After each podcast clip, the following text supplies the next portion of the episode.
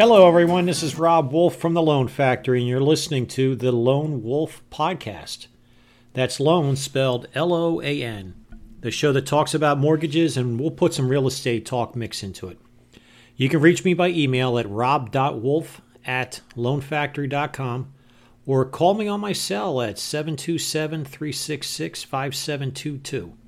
I'm not a bank, so I'm available after hours and on weekends. If you get my voicemail, please leave me a message and I promise to return your phone call. I'm in the ABC business, always be communicating.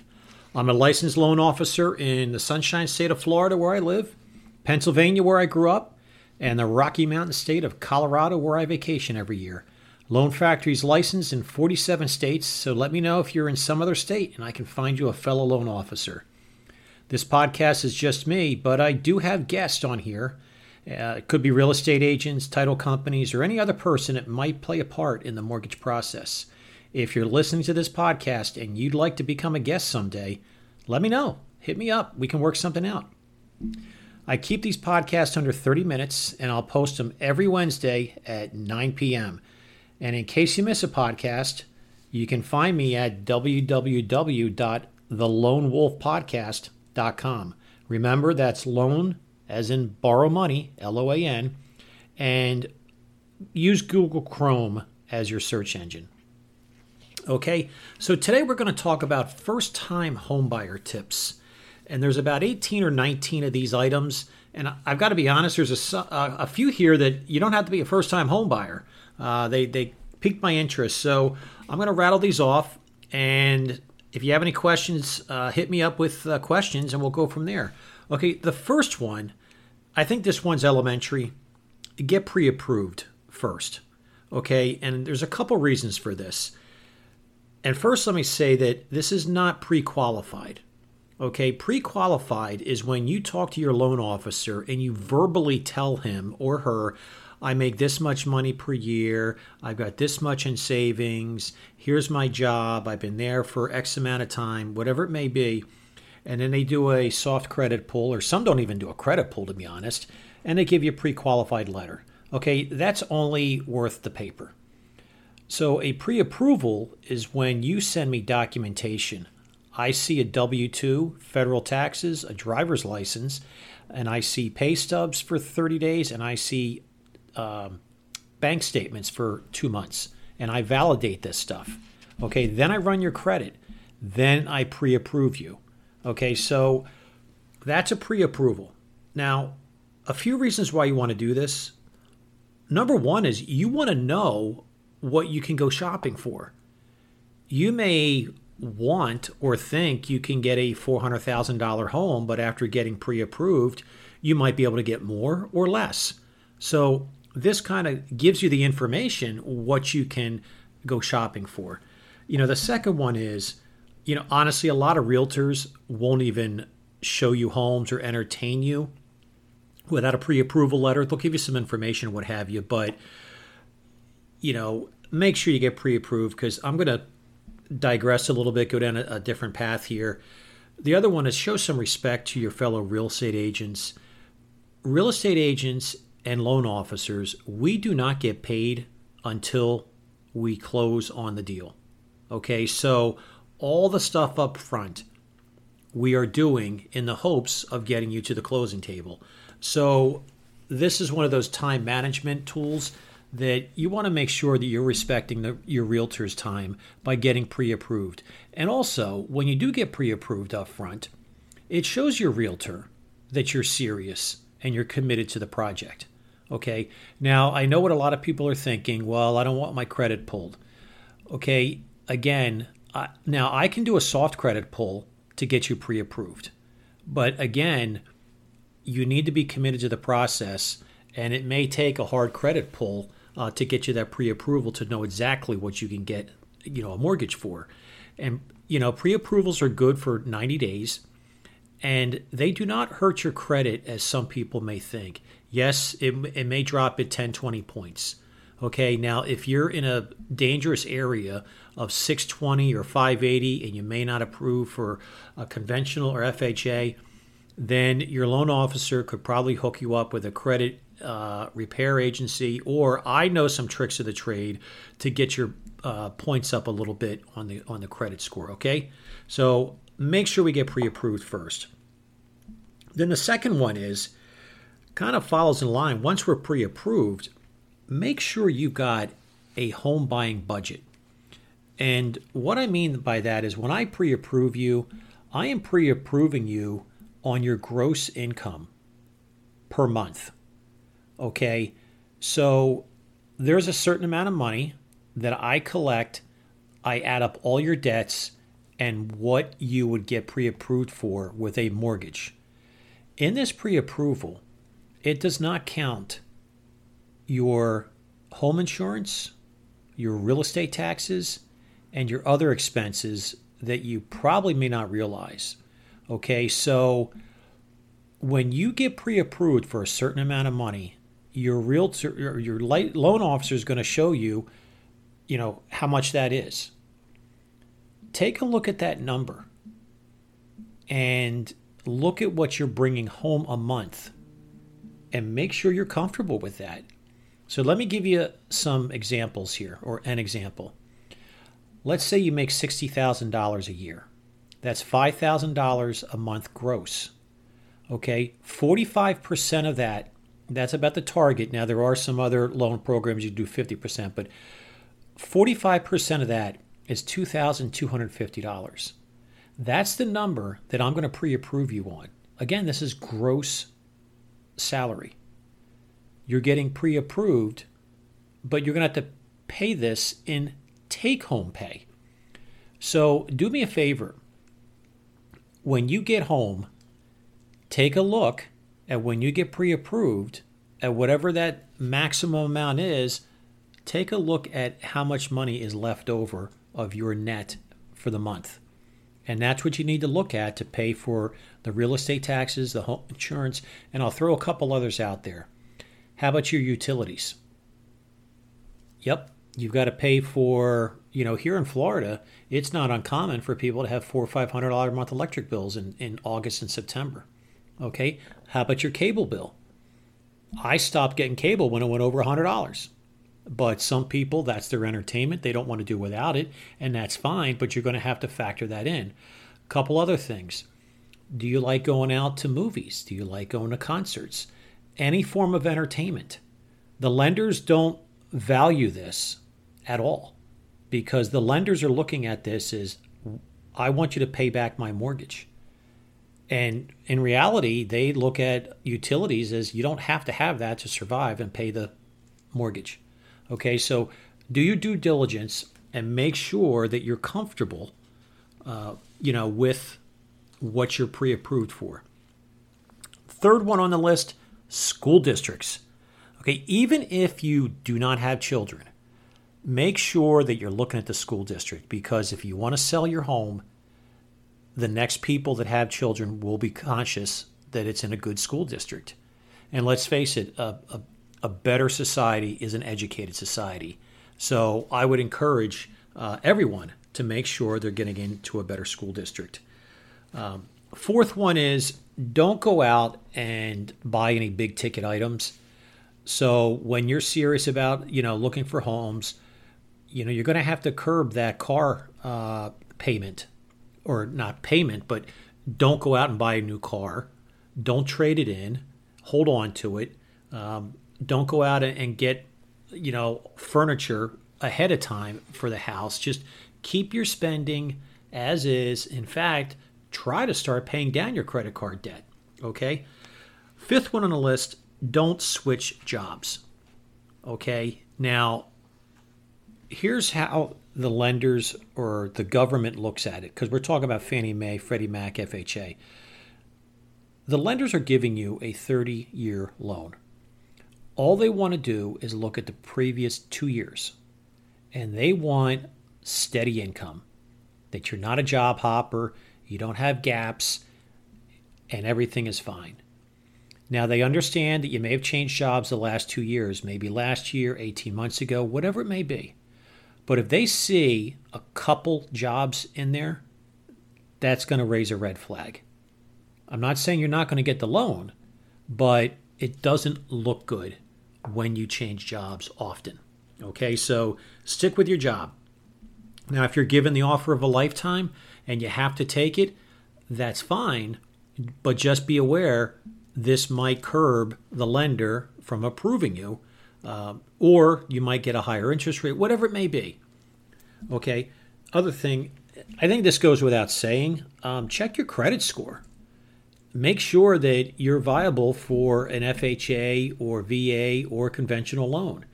Now, we all know that 620 is the minimum for a conventional loan, and 580 is for FHA, and VA is 580, but there are some exceptions. Now, if you don't know what your credit score is, you could probably call your bank. They could do it for free, or you could log on to Credit Karma. Now, Credit Karma, I'll be honest with you, it's almost like software versions they're about two or three versions behind of what TransUnion, Equifax, and um, Experian use. So that's not a hard number, but at least it gets you in the ballpark. Okay. So if if you are below that 620 or 580 range, then maybe you need to do some credit repair until you're ready uh, to purchase a home. Okay. Uh, number seven, credit cards. Don't close them once you get them paid off. Okay, hopefully you're doing that. You're you're paying down your credit cards, but once they're paid down, don't close them. Okay, that's that doesn't look good to the creditors. And from the same token, don't be opening new credit cards as well. Okay, so just keep things as as normal and just keep paying down those credit cards. Now, number 8, plan for your down payment. I think everyone knows you have to bring something to the table to get a house. I know there's some uh, down payment assistance programs out there uh, that might help some people, but for the most part, you know, you need to be planning on for a conventional at least five percent uh, to get in. Now, you if you're a first time home buyer, you could get three percent. And I've spoken about another program out there that's a one plus. It does have some stipulations. Those are the lower uh, price ranged uh, houses and condominiums. But let's just consider you need at least 3% for first time homebuyer conventional, 5% for repeat. And for FHA, it's 3.5% down. Okay, so factor that in. Now, keep in mind the lower your down payment, obviously the bigger your loan will be, but also the more expensive your mortgage insurance will be. Mortgage insurance is for anybody that does not put 20% down on a, a home. And let's be honest, 20% is a lot of money. I'm in Pinellas County, Florida, which is Clearwater, St. Pete, and there aren't too many homes under $400,000. There are some, but a, you know, a three bedroom, two bath, you're looking between four and 500 and even more. But with that said, a $400,000 home, you're talking $80,000. I don't know too many people that have that much money. Okay, so my point being is be conscious that if you have a low down payment and a low credit score, your mortgage insurance will be expensive. I've seen some mortgage insurance as little as $35 for those big down payments and great credit scores. And I've seen some mortgage insurance over $100 a month because of low down payments and, and credit scores in the low 600s. All right. So the other one is, and, and, and not a lot, but some people don't realize this part either, is factoring closing cost. Okay, closing cost, that's what you need to bring to the table or the closing uh, to finalize and satisfy all the other people in the real estate transaction. Okay, not only did you put an earnest money deposit down and you're going to have, you know, the rest of your down payment, but there's other people that made this deal happen and they need to get paid for it. And you'll get this as the loan is progressing once you get your contract signed. It's called an LE, a loan estimate. You received this as soon as the contract was signed and your loan officer locked you into an interest rate. Once you're locked into an interest rate, the loan officer needs to get this to you in three days. And as it changes, you get this loan estimate sent to you. And three days before closing, you'll get a CD, a closing disclosure. This is disclosing to you what you need to wire in. Now, some of the things that are going to be on here are going to be the title fees. Okay, the title company has to research and make sure that everything's okay. You had an appraisal done, that could be six or eight hundred dollars. Your home insurance, you probably have to pay one year up front and maybe even a few months in reserves. Property taxes have to be paid up front and maybe a few months in reserves. You you have city taxes, uh, county taxes, uh, some other government transfer taxes, and also you'll have on the closing uh, cost in Section A. That's about the only part that your lender or that company, you know, can control. You'll have an underwriting fee in there, anywhere from fifteen hundred to, you know, it could be eighteen hundred dollars, but I would say anywhere from a thousand to eighteen hundred dollars underwriting fee. You could have a processing fee. You could have a broker fee. Uh, you could have an origination fee. Okay, so Section A, that would be up to your lender. All the other cost, you know, we're just at the mercy of the government and the other companies uh, to take care of getting you to the closing table. My point in this is closing costs can be anywhere from 3 to 6% of the purchase price. Okay, so getting back to our $400,000 property, 5% closing costs is $20,000.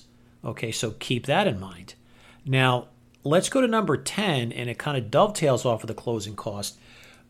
Don't be afraid to ask for help with closing cost. I did a podcast earlier about a temporary buy down that you could maybe get the seller to buy down the rate just temporarily, just for one year or two years to make your monthly payment uh, less. Okay, another one is is just that seller concessions. You ask the seller, could I get 2% seller concessions, which would be $8,000 to help you out on the closing cost? Now, keep in mind, your realtor will walk you through this. It may be such a competitive environment that the sellers will not be willing to give any concessions, but it doesn't hurt. You know, the other one is the opposite of closing costs is down payment you can get help with down payment, i.e., a gift letter. You could have a family, a friend, uh, an employer, a union. They could gift you money. Now, it's got to be a gift, it's not a loan, but we would send a form letter and they would put down that yes, this is a loan, how much it is, which bank account it's coming from, and that could be for your closing cost or your down payment. Okay, so keep those in mind. Your realtor could help you out or your loan officer could help you out with creative ways to, to get some money. Okay, number 11, distinguish between your needs and your wants. Okay, we all want the perfect house, but we all know it probably doesn't exist. Okay, I've had a few homes in my day, and they're they've been nice homes, but none of them have been perfect. So what I always uh, encourage my buyers pick about 10 items that you really really you know need in your in your house and the extras are wants you know so if you don't know talk to your friends but here here's a couple I can rattle off real quick. Do you want it to be in a suburban neighborhood or in the city, the country? You want a couple acres of land? Where do you want your house? Is it okay to be on a busy street? or no, it, it has to be in a cul-de-sac or something like that. Can it be a, a ranch, a duplex, or a, a two-story? How about the size? Is it a three-bedroom, two-bath? Split floor plan, open floor plan, a one car garage, a two car garage? Does it have to have a swimming pool? You know, how about the inside? You know, I want updated windows. I want updated HVAC. I have to have a fireplace. It's we live in you know Michigan. Um, how about the um, backyard? Is it landscaped? You know, so these are just some quick hitters there, but this will also help your realtor because your realtor will be able to put this in the search engine to get you, you know, narrow down what types of homes there are. Okay. Number 12, research the property taxes. I just had a conversation with a realtor at an open house about an hour or two ago, And as I said, you are pre approved without property taxes and home insurance factored into it. And the reason I say that is here in Florida, as most people know, the property values have gone through the roof. Properties that had been bought five years ago have doubled. Okay, well, if someone bought a home six years ago and they got homesteaded, their property taxes only went up 3% a year. So when you look on Zillow or Realtor to find the real estate taxes, that's going to be awfully low. You're going to be thinking that that's the real estate tax, but it isn't. You're going to be paying real estate taxes on the purchase price. So get with your realtor, find out what the ballpark is. You might be able to go on that county's website and and search for real estate taxes and that might get you you know a, a better feel but make sure you understand that and the second part of that, understand that property taxes will rise. Okay, I don't know of many places where property taxes have decreased over the years. Okay, so that's 12 is research property taxes, 13 is know that they can rise. Uh, 14, this was an interesting one a friend of mine brought up. Of course, he's a handyman. Check for permits. If you're in a house and they did an extension of the house, they added on a room or something like that, you know, make sure because when someone goes out to inspect it, what if it's out of code? What if the electrical system's out of code or they they didn't add to the HVAC or you know whatever it may be? Just make sure that the permits were pulled uh, to to get that addition done. Okay, number fifteen. This is a big one. Repairs you're going to have to factor in repairs and maintenance on your home. Now, I've read that a quote general guideline is 1 to 3% of the purchase price you will spend on your home in repairs and maintenance. Now, I, I honestly think that's a little high, but maybe they're accounting for you know everything uh, to do with the house. But think about that, especially when we just first get out of our apartment we're going to be going to Home Depot and Lowe's for everything outside the house because now we have a yard to take care of. We might have a pool with a pump and some chemicals to take care of. We may have a sprinkler system to care for. But think of the inside of the house. We had a one or two bedroom apartment. Now we've got a three bedroom, two bath house. We need drapes. We need blinds. We need carpet. We need uh, pictures. You know, so there's lots of stuff that you're going to be purchasing, let alone uh, making some little repairs here and there uh, along the way. So make sure you've got that factored into your budget.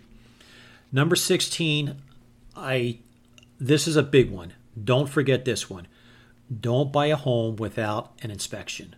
I am amazed that people will spend three, four, five hundred thousand dollars, but they won't spend eight hundred to a thousand dollars on an inspection. Okay, this is a certified home inspector and they come out and they'll spend, you know, two to four hours looking at that property and checking to make sure everything's in working order.